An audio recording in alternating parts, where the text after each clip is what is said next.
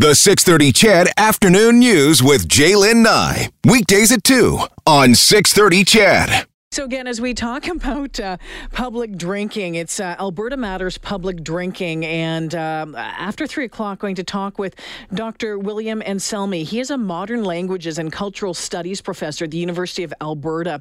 An interesting take on it. He grew up in Italy and then moved to Canada uh, to go to university. So, I'm looking forward to hearing his thoughts uh, on this topic. And if you want to weigh in, love to hear from you at 496 0063 you can give me a shout. That would be fantastic. Um, Okay, and uh, some of your texts coming in.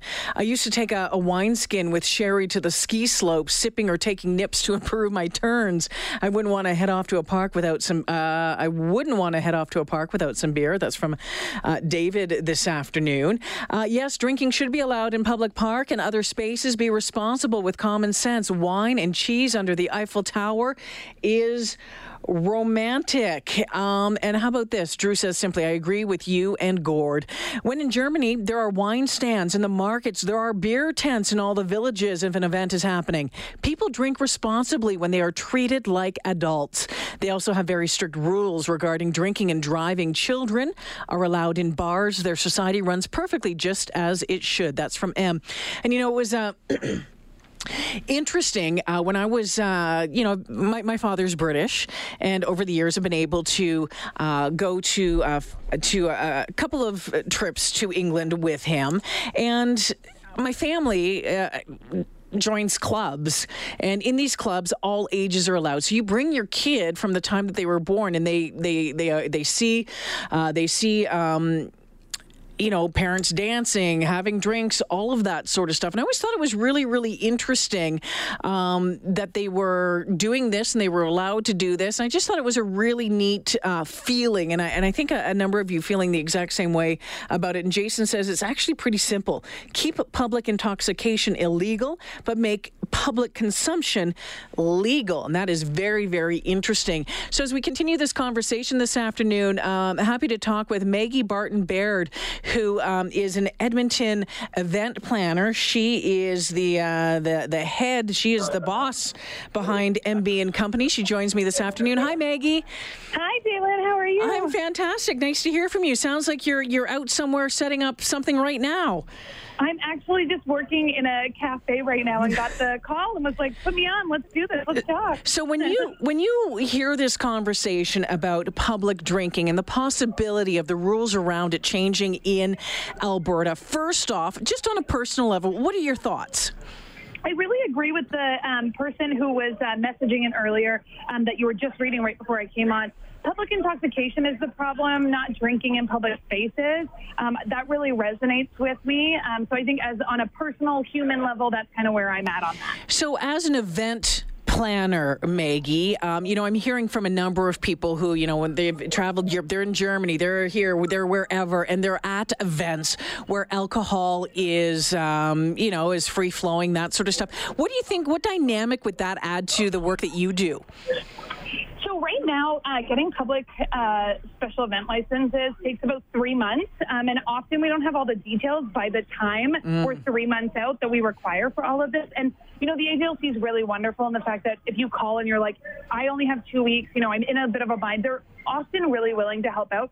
But it's a lot of steps you have to go through and a lot of information. And sometimes, you know, as an event planner, you're knocking your head against the wall going, why do we have to do this? You know, when I do an event in a bar or in a community hall, we don't have to do any of this stuff. And I understand public oversight and that we need to make sure everyone's safe and everybody's set up for success. But it often does hinder event, events. And I've even said to clients, like, don't go outside. It's not worth the workload. Mm. Or in some cases, I say my fee actually has to be higher when you're doing a public license because I have to account for all these things and I have to bring staff in to do these things. So it definitely does add a really complex layer to events. Do you think, though, um, and again, so drinking at public events is allowed providing the proper licenses are in place, and depending on timelines, that can be a little tricky and whatnot. Um, do you think, though, that there could be an added benefit to um, uh, drinking at some of the events? I think that um, if you do it properly and if you do it safely, um, and again, going back to what I was saying about my personal opinion, you know, mm. public intoxication is the problem. Like you were talking about before, people in Italy grow up and it's and it's not really a big deal. So you just see people casually drinking, and we're not, you know, losing, you know, making anybody get in a fight or anything like that. But I think people, much like food, um, come together over wine and yeah. beer, and you know and you know, especially people, um, you know, who have a bit of social anxiety, it gives them a nice piece to kind of relax. I like having things in my hands when I'm at events, or else I'm like, what do I do with all my limbs? Um, I need pockets. You know, yeah, totally. And the other layer that's kind of a complex piece for events is when you do get a public uh, special event license, you're often in the position where people can't go past a certain point. So really, like ruins the guest experience. I did a golf tournament, ladies on the green, um, and we uh, we had a tent and we weren't allowed to drink outside of the tent. So we had people like going up to people being like, "Stay in the tent, stay in the tent," and yeah. the guests are like, "Who are you? Like, yeah. what's going on?" Yeah, and that, and you know what? Uh, you know, I've been to that. It's, it's such a fantastic event as well. So it's it's just yeah, it can ruin, ruin the vibe of something uh, a little bit. Yeah, without a doubt. And your job is to make that vibe and make that setting. So I can understand how that could totally. be a challenge challenge. Maggie, I want to thank you for joining me this afternoon. And I needed you last year when I was planning my kid's wedding. Uh, I'll, I'll, keep you in mind for the next one. Thank you for this. All the best. Have a great day. Take care. Maggie Barton Baird, who is a, an Edmonton event planner. She's the owner, the lead uh, planner at MB and Company. So again, um, in Alberta, in BC, in Saskatchewan, you know, fairly similar. Excuse me. It's fairly similar rules when it comes to drinking in public. Fines are a little different. Um, the fine in Alberta for consuming alcohol right now in public, where it's not permitted, is $115. And the fine is the same for being intoxicated in public. Uh, one of the big, one of the big heavy hitters. Where is it here? Um, Manitoba. Manitoba has the heftiest fine in Canada for people caught with open liquor in a public place. That sits at $672. So some of your texts coming in this afternoon on this conversation. You know, I went to Japan this spring. Liquor sold in grocery and convenience stores, drinking in public is a-okay. Being a drunk idiot is not. Everything was fine and the Japanese were doing okay. Um, well, yeah, we talked about this one. Uh, how many you don't need alcohol to have fun texts are you getting? Not that many, actually, but there are a couple here. Walt just texted in and said, you know what? Alcohol should remain illegal in public. Our police and bylaw officers are busy enough as it is. Don't need them wasting their time and our tax dollars by patrolling parks for people intoxicated. But again, do you, do you think that people are just going to go nuts and just go get schnockered in a public park? Or are they going to be responsible as an adult? Okay, well, Walt, I don't know how old you are. Maybe you're 40. Maybe you're my age. So you're 45. You're you're 50 years old. Are you really thinking that if if this gets approved, that you're going to go down, you know, bring three bottles of wine and just tear one up? No, that's not what we're talking about here. And again, there are there are going to be people, yes, who do that. There are people like that everywhere. But this gives adults, responsible adults, the opportunity to go and just have a glass of wine with maybe a piece of brie and some crackers, uh, watching the ducks float by. And I think that sounds really nice. Now, to be honest with you, um, probably one of the last things that you'd ever find me doing is bringing a bottle of wine to a park. It just doesn't interest me. I'd rather sit in my backyard and do the same thing. But if you're responsible about it as a responsible adult, then why not. Um, producer Brad has been busy down at Hawrelak Park this afternoon. He's talking to some folks down there. Hey Jay, down here at Hawrelak Park with Zoltan, who's about to take his uh, dog Chewy for a walk.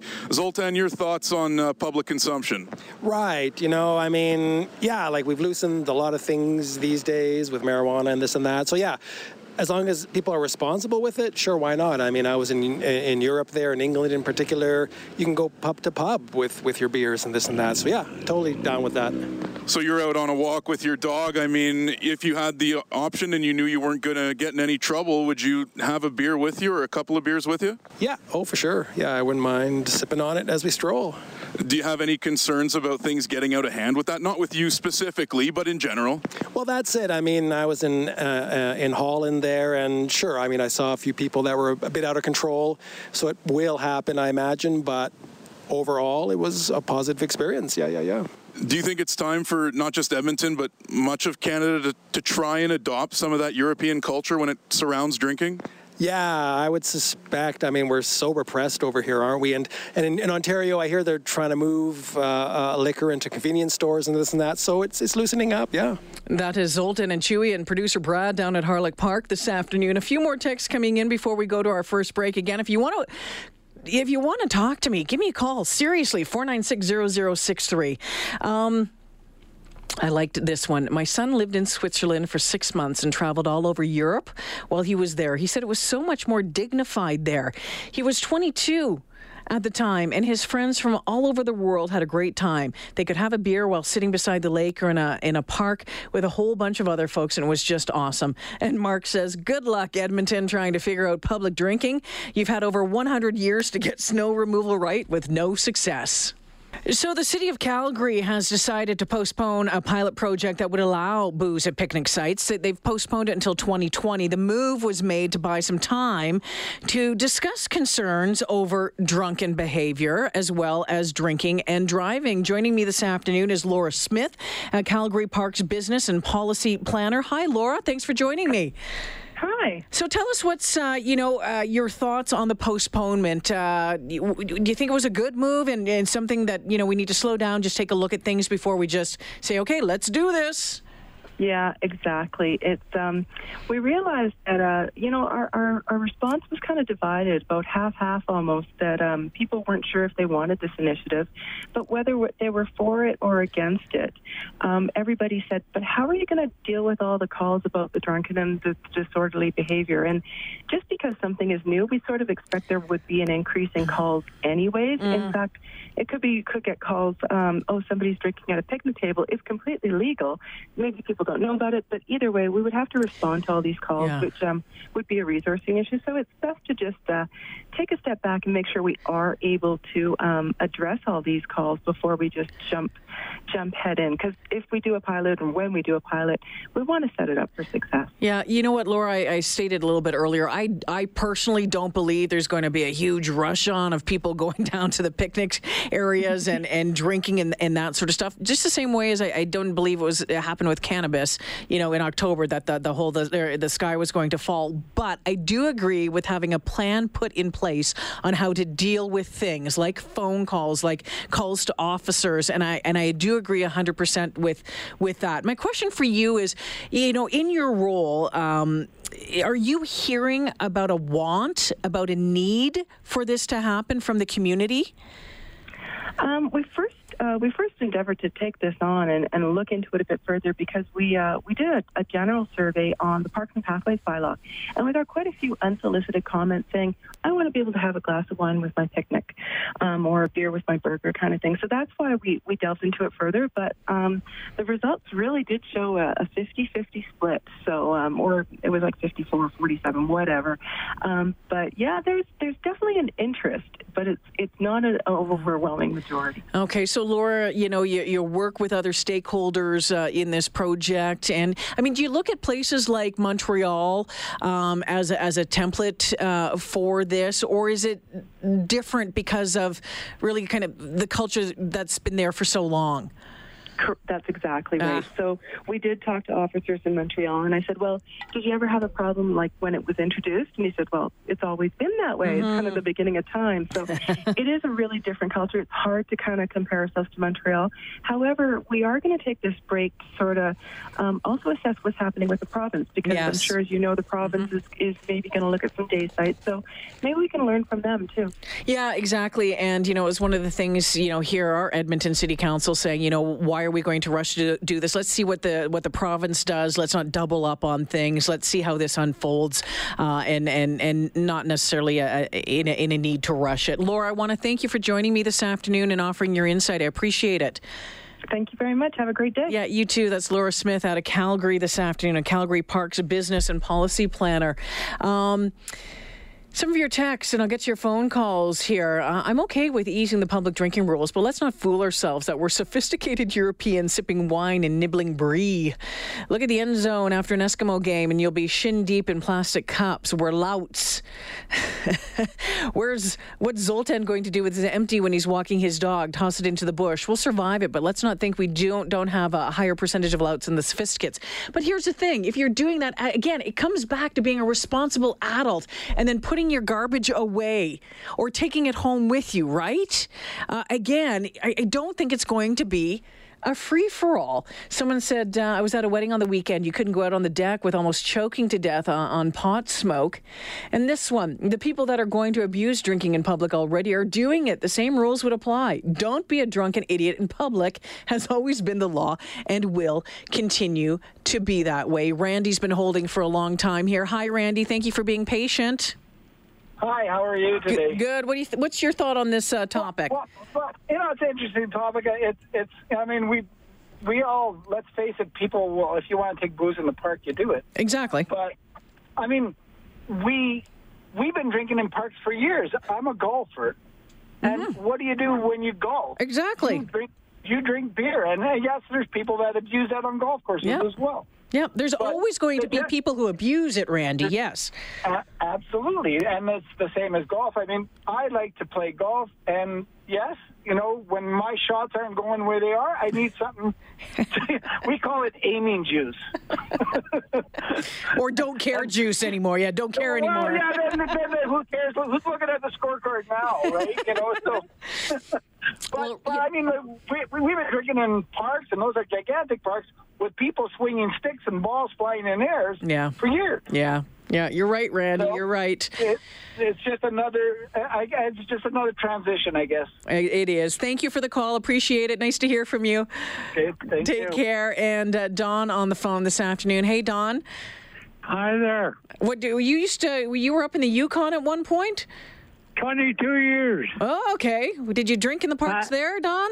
You can drink. I tell you, I don't know if it changed much, but they used to go in the hotel. People from outside come go out and buy a case of beer and drink it on the fender of the car. Oh.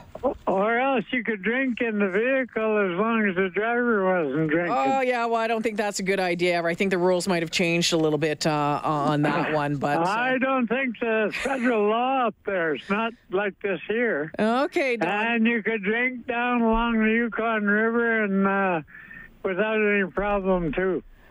Thank you for the call. Great to hear from you, Don. I appreciate it. Uh, so, just let you know here, uh, Yukon drinking in public places is against the law in Yukon, uh, unless the liquor is purchased and consumed in uh, a licensed premises. The legal drinking age in Yukon is 19, and the fine in the Yukon for drinking in public is $200 times change. Uh, 255 on the 630 CHED afternoon news. Uh, Jay, why do people constantly believe that they need laws to dictate what it means to be a decent person? Those who are louts will be louts regardless of laws. I love that word, louts. I'm going to start using that word more often. Louts. Say it with me, Chedville. Louts. Uh, 256. Uh, we'll take a break here for the 3 o'clock news. On the other side, we'll take a look at it from the European perspective. Uh, we'll talk with uh, Dr. William William Anselmi. Grew up in Italy, now living in Alberta. Woo!